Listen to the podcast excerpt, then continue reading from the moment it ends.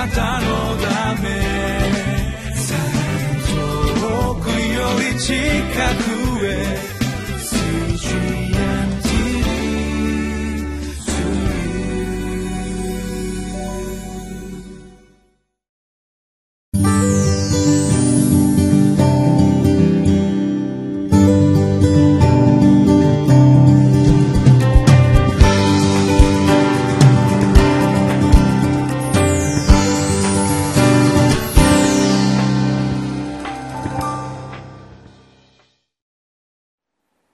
こんにちは。インマヌエル堺キリスト教会の津田聡樹と申します、えー、今月はオリンピックの月ということで、えー、1日からブラジル代表のユニフォームそれからブラジルの一地方のチームのユニフォームを、えー、着ましたが、えー、今日はご覧の通り、えー、サッカーの日本代表のユニフォームを着ています、えー、日本代表の人たち、まあ、日本にははっきりクリスチャンと証ししている人が代表選手の中には今はいないのですけれども代表選手の経験者やあるいはそのご家族などにスポーツミニストリーという働きを通じて少しずつ福音が近づきつつあります。そしてかつて日本代表だった人が今はイエス様を信じてクリスチャンになり神のしもべとして労しているそういう方もおられます。でオリンピックに日本のチームが試合をするときにもちろん試合で勝利を願い応援します。頑張れと。お祈りはしません。相手の国も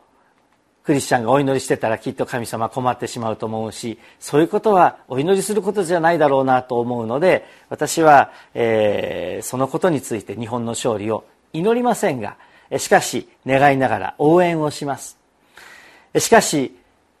もちろん日本の勝利を願うのですがもっと心から願っているのはその選手たち一人一人が個人として。日本の選手はもちろん相手の国の人も観客の人たちもみんなそうなんですけれどもこの人たち一人一人が人生の勝利者になること。試合の勝利者というだけでなくって人生の勝利者になることを願います。どんなに有名人であろうとそのことで得られないのが神の救いです。しかしどんなに日の目を見ないような誰にも知られないようなところで生きているような人であっても神の御言葉を信じ受け入れイエス様を信じれば救われて勝利の人生に入ることができるのです。神の言葉がを信じるかどうか神の言葉に従うかどうかが人生の勝利かその逆かの鍵を握っています。今日のテーマは神の言葉に征服されれば勝利する人生となりますというテーマです。さあ御言葉を読みましょう。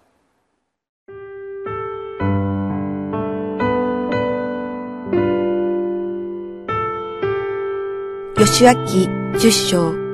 29節から43節。ヨシアは全イスラエルを率いて、マケダからリブナに進み、リブナと戦った。主が、その地も、その王も、イスラエルの手に渡されたので、彼は、この地とその中のすべてのものを、剣の刃で打ち、その中に一人も生き残るものがないようにした。彼は、エリコの王にしたように、その王にもした。ヨシュアはまた全イスラエルを率いて、リブナからラキシュに進み、それに向かって陣を敷き、それと戦った。主がラキシュをイスラエルの手に渡されたので、彼は二日目にそれを取り、それとその中のすべてのものを剣の刃で打った。すべてリブナにした通りであった。その時、ゲゼルの王ホラムがラキシュを助けるために登ってきたので、ヨシュアは彼とその民を撃ち、一人も生き残るもののないまでにした。ヨシュアはまた、全イスラエルを率いて、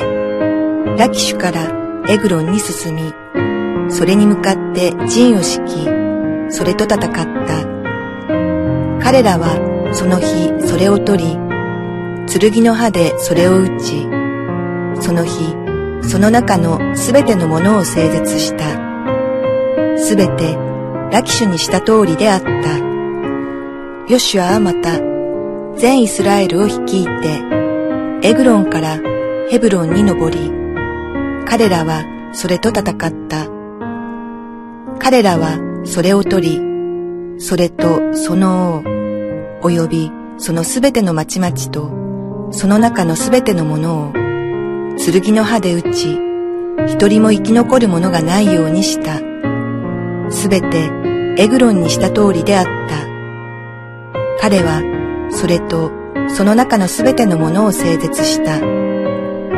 ヨシュアは、全イスラエルを率いて、デビルに引き返し、これと戦った。そして彼は、その地とその王、及びその中のすべての町々を取り、剣の刃でこれらを打ち、その中のすべてのものを整絶し、一人も生き残るものがないようにした。彼がデビルとその王にしたことは、ヘブロンにした通りであり、またリブナとその王にした通りであった。こうしてヨシュアはその全土、すなわち産地、ネゲブ、低地、傾斜地、そのすべての王たちを打ち、一人も生き残るものがないようにし、息のある者は皆整絶した。イスラエルの神、主が命じられた通りであった。ヨシュアはまた、ガデシュ、バルネアからガザまで、及びゴシェンの全土をギブオンに至るまで撃った。ヨシュアはこれらすべての王たちとその地とを一時に攻め取った。イスラエルの神主がイスラエルのために戦われたからである。それで、ヨシュアは全イスラエルを率いて、ギルガルの陣営に引き上げた。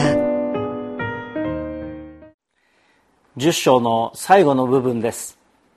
九章で出てきたギブオンの敵に対して、ギブオンとは講和を結んでしまいましたから、ギブオンの敵はイスラエルの敵になるわけです。でギブオンが助けを求めてきた時に、えイスラエルはその5つの国5つの町の連合軍と戦うことになりますそこから始まってもう待ったなし戦いはどんどんどんどん、えー、深みに入っていきます縦長に南北に長いイスラエルの国でありましてイスラエルはそのほぼ真ん中辺でヨルダン川を渡ってエリコに入りエリコと会いギブオンにえー、関わりを持って、そこから南へ下って南方一帯を制圧するところが、えー、書かれています。それまでは細かなそれぞれの国、町との戦いのことが書いてありましたけれども、もう一つ一つは書いてありません。けれども、一つ一つの町に壮絶な戦いがあったと思いますが、それら一つを、一つ一つを次から次へと勝利していったことが、この十章の最後の方に書いてあります。そして南方全体を制圧したということが、この十章の記事でございます。さて、旧約聖書のこういう戦争、戦いの部分によく聖絶という言葉が出てまいります。非常に難しい問題です。私たちの教会でも24時間のテレフォンメッセージがあり、そしてそこには質問があったりしたら、あの、聞いている人が、えー、問いかけてくることができるようになっています。時々、まあ最近はないのですけれどもよくあったのが、旧約聖書の中に聖絶と言って一人残らず殺してしまうそういう戦いがあるじゃないですか。神様は愛のお方なのに憐れみ深いお方だというのにあまりにも残虐じゃないですか。そことの整合性はどうするんですか？というこれは非常に難しい問題です。はい答えはこうですって数学のように出せるものではありません。いろんなことを考えなければならないことです。けれども考えるときに私はいつも二つのことを念頭に置いています。その一つは、人は罪の呪いの下にあって、死と滅びということが定まっていたものだという大前提です。罪の呪いの下にあるのです。アダムとエバがこれを食べたら死ぬというその罪を犯してしまった時肉体は生きていましたけれども彼らは神の前に死んだのです私たちは死んだ状態で生まれてきていつ滅ぼされてもいな生まれてくることすら許されずに滅ぼされてしまっても決して文句を言うことのできる存在ではなかった。罪の呪いというものはそういう恐ろしいものだということが大前提。それが一つです。それからもう一つはやがての日に一人残らず死ぬ。そして死んで審判にかけられ最後の審判でそこで神に逆らっていた者たちは全部滅ぼされるのだ。恐ろしい滅びがあるのだ。というその二つのことを前提に私は考えます。そして今生かされているのは生きているのは本当に大きな大きな神様の憐れみによるのだ。ということです。当たり前に生きていてそして神様の好き勝手な都合で殺されるというのではありません。滅びていた私が生かされてチャンスが与えられている。このカナンの地にいた人たちも多くの人が滅びたわけですけれどもしかしこの義明の初めの方に出てきましたラハブという人がいます。彼女はカナン人でありました。しかしイスラエルの戦い方を聞きまた噂を聞きそして神様が本当の神様がついている。あそこの神様が本当の神様だとそれを信じてそしてすがった。助けにすがってそして救われたという人の記事も出てくるのです。チャンスはあったのです。また本当に戦う気はなくてラハブのような心を思いつつもしかしそれを表す機会がなくて戦いの中で滅んでしまった命もあるいはあるかもしれません。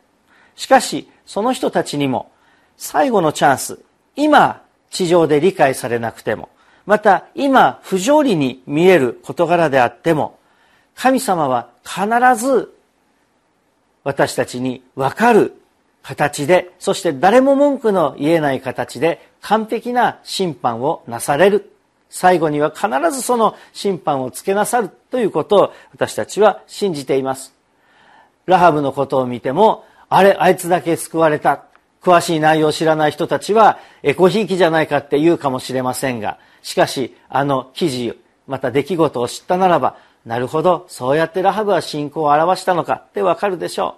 う。また命を失った者たちの中であっても同じような信仰を持っていたら神様はちゃんとそのことを知っておられて最後の時にちゃんとした裁きをつけてくださるということを私は信じているのです。ですから大切なのは勝つ側に立つのか滅びる側に立つのか最後に勝利される神様の側に立つのか、それとも神様を関係頭の中に入れないで、計算に入れないで、負ける側に立ち続けるのか、それを私たちは自分たちの究極の判断としてしなければならない。そのことによって私たちは永遠の滅びか、永遠の命か、それを選び取るのであります。この地上で勝った、負けたということだけを計算していたらああこんな不条理なということがあるかもしれませんが私たちの神様は永遠の神様です永遠に視点を置いて考えなければならないそういう記事ではないかと思います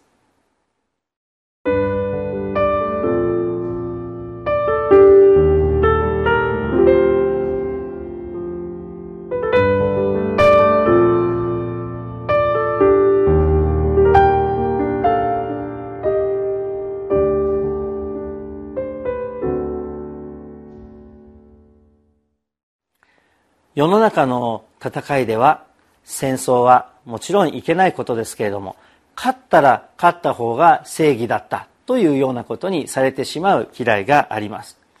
しかし勝利というのは必ずしもうまくいくことだけとは限りません。受験に願った学校に合格したあるいは就職先願ったところに入れた素晴らしいことです。勝利と言えるかもしれません。しかしその先のこともちゃんと計算していかないと本当に勝ったか負けたかということは分かりません。不正をしてそして世の中の富と勝利と得てそして昇進したとかあるいは他の会社に勝ったとか莫大な富を設けたというようなことが隠された不正の中で立っていたとしたら永遠には彼は敗者となり全てのものを捨てて滅びていかなければならないでしょう。しかし神様の前に正直に生きたためにあるいは迫害を受けて死んでしまったという生徒たちもいるわけです。しかし彼らは敗者だったでしょうか？負けたんでしょうか？いいえ永遠の日に彼らこそ勝利者だったということが証しされます。神の言葉に従うということが神の勝利ということが永遠の本当の勝利なのです。一言お祈りしましょう。神様私たちは目の前のことに勝ったか負けたか勝つか負けるかという勝負を世の中でさせられているところがございます。しかしどうぞどんな戦いの中にあってもどんな局面に立たされても神様の御心は何か神様に喜んでいただけるその道を取り続け永遠の勝利の道を歩き続けるものと守ってください。イエス様のお名前によってお祈りします。アーメン。